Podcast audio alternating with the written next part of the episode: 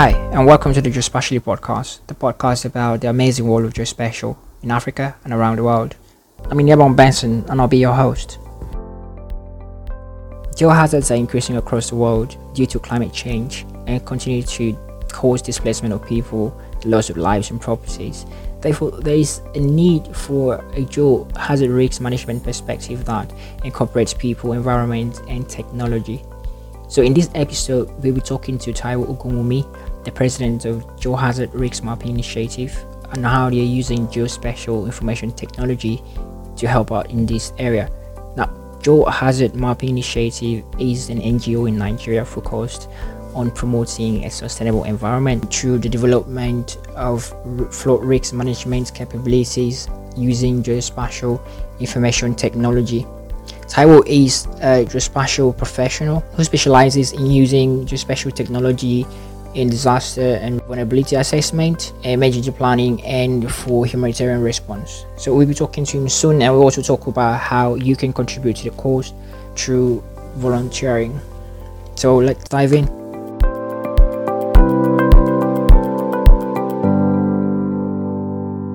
Hi, Taiwo. Welcome to the podcast, and thank you for taking out the time to be here. So, I want to talk to you about how you and your team are using geospatial technology as an enabling technology to help communities and your hazard response organization to facilitate their hazard response, uh, their management of these hazard events, and their preparedness. But before that, I believe that the listeners are keen to, to know about your background and to learn about what you you've been doing. So, could you tell us a little bit about yourself then? Thank you very much. My name is Taiwo, and I'm a Geospatial Information Management Specialist who had worked in three different international non governmental organizations that provides emergency response support to vulnerable communities in northeastern Nigeria. I presently occupy the position of a GIS consultant to the United Nations International Organization for Migration at the Nigerian Mission. I had an academic background in geography and environmental risk which made me to develop more interest in humanitarian activities, disaster risk reduction, and environmental sustainability. I was introduced to geospatial technology during my undergraduate studies, and after school, I decided to do some additional training and numerous online courses hosted by Esri, which is one of the global leaders of GIS softwares. So, why did you branch out, if I may use that term, to focus your expertise and apply your, your spatial skill to the humanitarian sector? Yes, many people always ask me, why GIS to humanitarian? Well, the number one reason was because my first official GIS position was with a humanitarian organization called Action Against Hunger. Through my support to the organization in creation of project maps, development of data collection survey tools, and managing the geospatial database infrastructures, I was able to discover the application of GIS to emergency response and to humanitarian project activities. Another reason was due to the fact that I realized that there are few gaps in the number of GIS professionals working in the field of humanitarian and disaster response. I see it as a big avenue to grow my career in the GIS in this particular field. And that was really what made me to specialize in GIS to humanitarian and disaster response. Well, that, that's quite interesting. And I believe that we all have our, you know, individual stories of how we, you know, got into geospatial and, and just you know, get on with the field. But the another question I want to ask you is what are really geohazards? What are they? To simply put, geohazards are events caused by geological processes and features that are potentially dangerous or pose a level of threat to human life, health, properties, or to environmental resources. An example of geohazard can be earthquakes, landslide, and one of the most common one, which is flooding. However, it is very, very important that we should know that all these hazards they are triggered as a result of the effect of climate change. You know, the, the climate is changing and the impact is being felt at every part of the world currently. I agree with you. I think uh, like climate change, it's it's something that you know should be be talked about. And I think what one other interesting thing is the fact that geospatial technology is also used to to help to see these changes, not just what's happening now, but you know, we can see the effect of, of climate change over time as well. And I think that's that's something that is really interesting.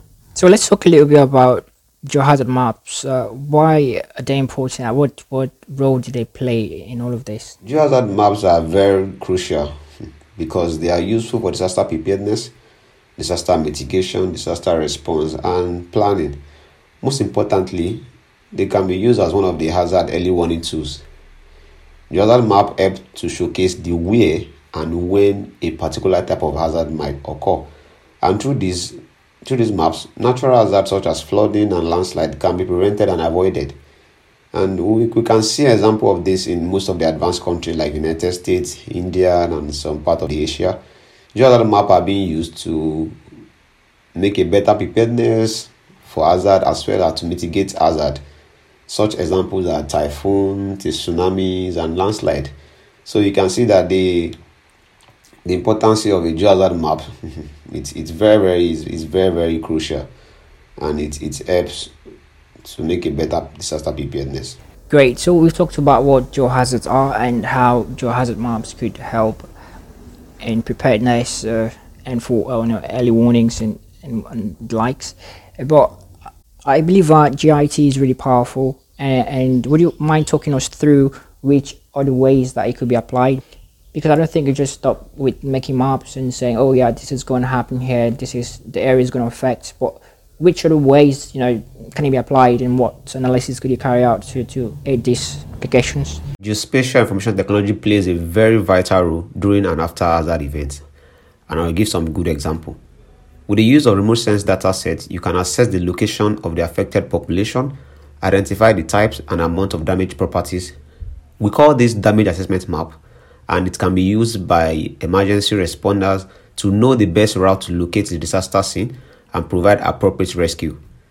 Another power of GIS is the capability to crowdsource information from the public in real time. The public can give reports on pictures and location of damaged properties, which can be viewed through a dashboard and several other reporting tools. And all these are possible through the capability of GIS technology.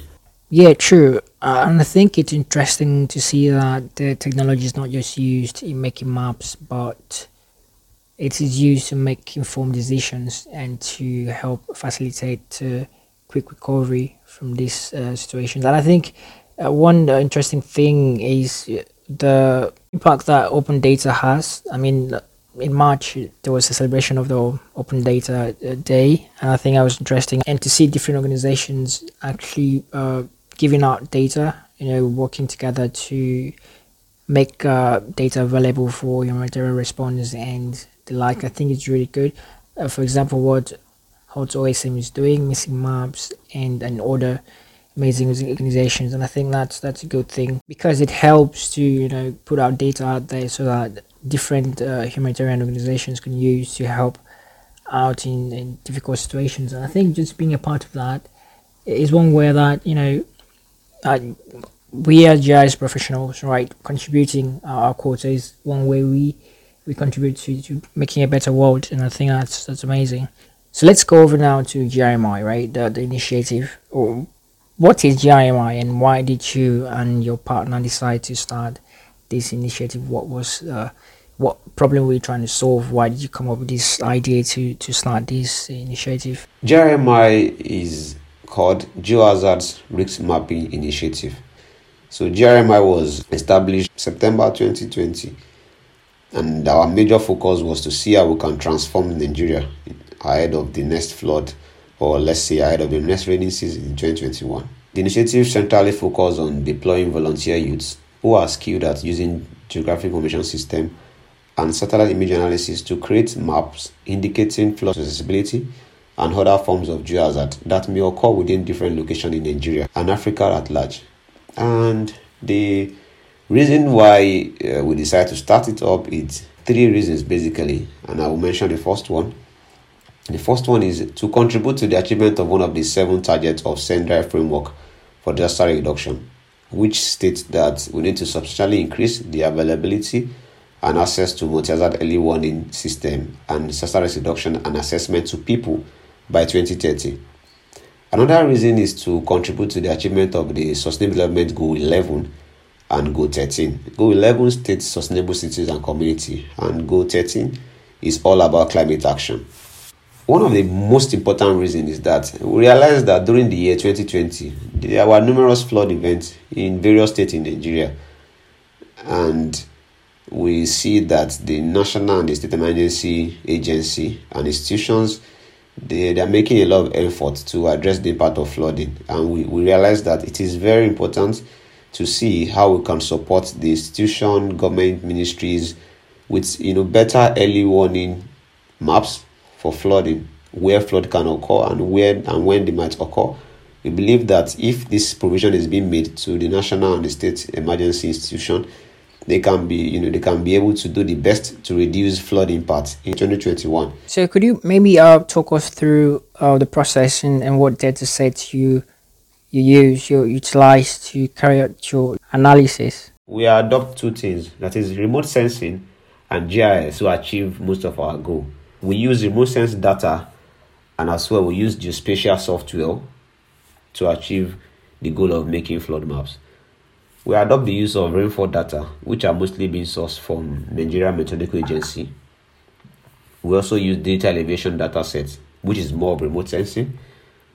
We also use water body information, that is rivers, for instance. And also land use data sets are being used, although we generate this majorly from Sentinel. Sentinel data are data from the Copernicus, and we all we all know how this is very very powerful. Although it's a free it's a free it's a free imagery, but yet it's very very well refined. Also, we consider building data set also to be able to understand the buildings and infrastructures that may be susceptible to flooding. All these data are being imported into the ArcGIS software for further multi-criteria analysis, which lead to the final production of flood sensibility map showing different level of risk to flooding that may occur at different you know, areas that we are trying to study basically. So, what is multi criteria analysis? Could you um, try and elaborate on that for a while and take us through what that involves and why it is important or relevant to the production of the final output? Yes, to simply put, multi criteria, just like the word multi, multiple criteria analysis, means that it's the combination of those variables that I mentioned earlier, that is dataset variables, that is the rainfall, the data elevation, the land use cover maps, considering all together in a geospatial software, overlaying them to see places that are susceptible to flooding. And I need to tell you this that multi-criteria is a method. And when you look at GIS, GIS have of five components that is hardware, software, method, people, and data. So the multi-criteria part of it is a concept under method, whereby people are the geospatial analysts who are working for the initiative, mostly volunteer. And the software is the GIS software, ArcGIS, or the open source software, which is QGIS. And the hardware are our, our computers. So multi-criteria is one of the basic concepts of methods that can be used to map out flooding you were basically saying like given the, the technology the tools and the data set so the the key is trying to use the right method or workflow to extract the right information from this data state to use that to now plan or to manage or to make informed decisions based on the you know the analysis that's been carried out on this data is that true yes absolutely all right, so let's talk about your operations, right? Uh, let me. I want to take you back to something you said. You, you talked about you know carrying out analysis for geohazards in Nigeria for for the most part.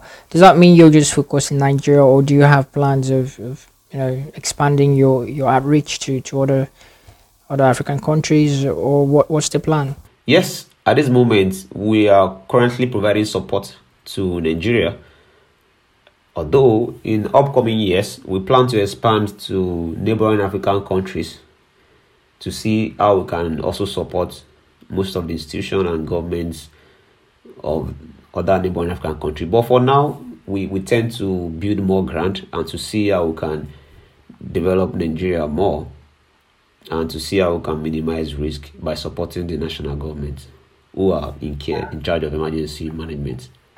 Okay, so I think uh, the listeners in other part of Africa would be you know looking forward to when you will actually you know reach out to to that area when you um expand to, to those areas. And I think you know one way that this could be facilitated is uh, through partnerships. You could you know partner with uh, other organizations to see how, how you can increase your reach.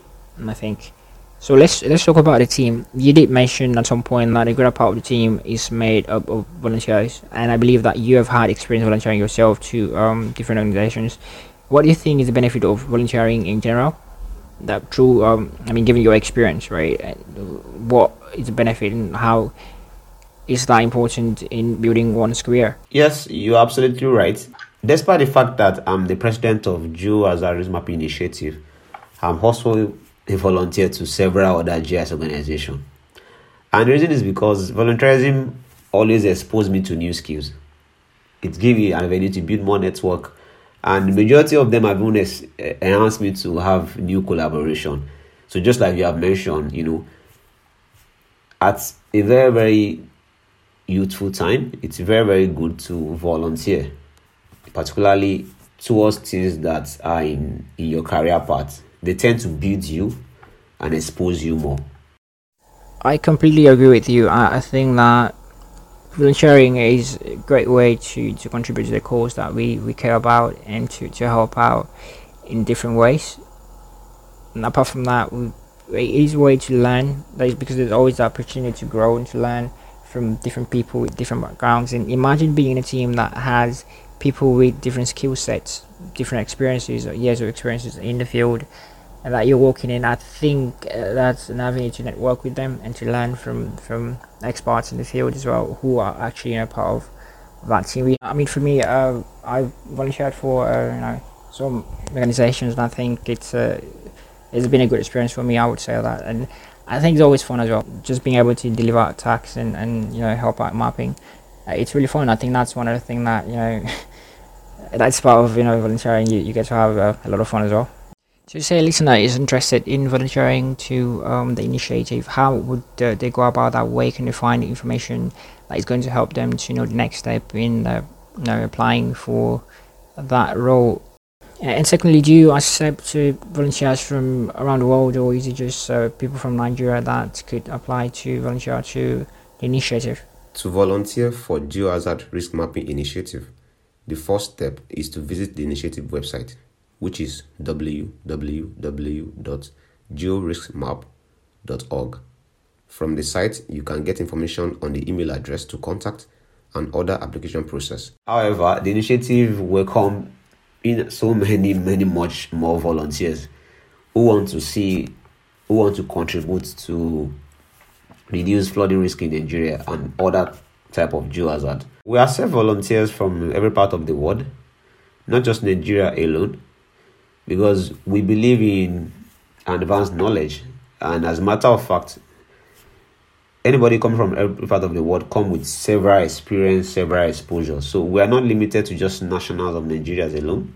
We are open to several GIS professionals, upcoming young GIS professionals who really want to you know, use their skills to see how they can impact the society, who really want to use their GIS skills to see how they can contribute to the achievement of the sustainable development goal and how they can use their skill to mitigate to mitigate hazard and reduce hazard impacts. All right, thank you for that. I'm going to add uh, the link to the website on the show notes so that the listeners who might want to check that out would be able to, to do so.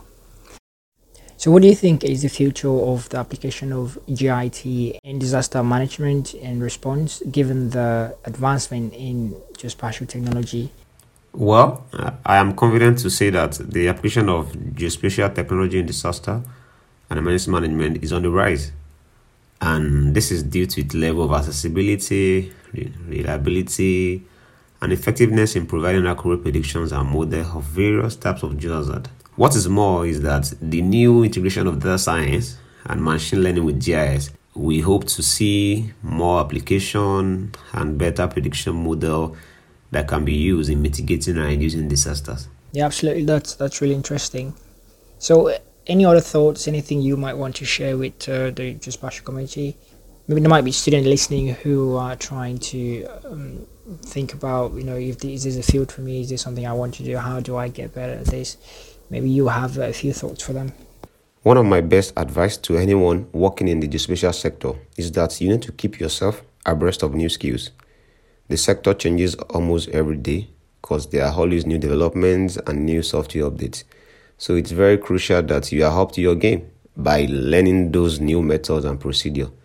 No matter what it might take, just make sure you create time to learn more. Also, if you are new to the geospatial sector or you are still in the graduate school studying geography, GIS, or related course, my advice for you is to spend time to do some free online courses, attend GIS workshops, network with those who are experts in the field, and volunteer for related GIS projects. I believe taking all these steps will give you the chance to get international opportunities and related GIS jobs. That's really inspiring. So, finally, if someone wanted to reach out to you or contact you for whatever reason, how can they reach you? The best platform to contact me will be via my LinkedIn, or you can send me a direct message on my Twitter. However, you can search my name, Taiwo Hess, that's initial, Ogunwumi, or you can check me up via my personal website, that's taiwoogunwumi.com. Thank you so much, Taiwo, for being here today. I did have a very great conversation. Thank you for having me. I appreciate it. I hope the listeners too did, did learn something, one or two things from, from my conversation. And um, to, to those that you know might be interested in volunteering, the the links to the website and other information you might need are going to be there on the, the show notes. So you be sure to check that out and don't forget to subscribe. Thank you for listening to this episode of the Geospatially podcast. You can follow us on Twitter at gspatially or just search for the Geospatially podcast. We'd love to get your feedback, so do want to send us an email at gspatially at gmail.com and we'll get in touch.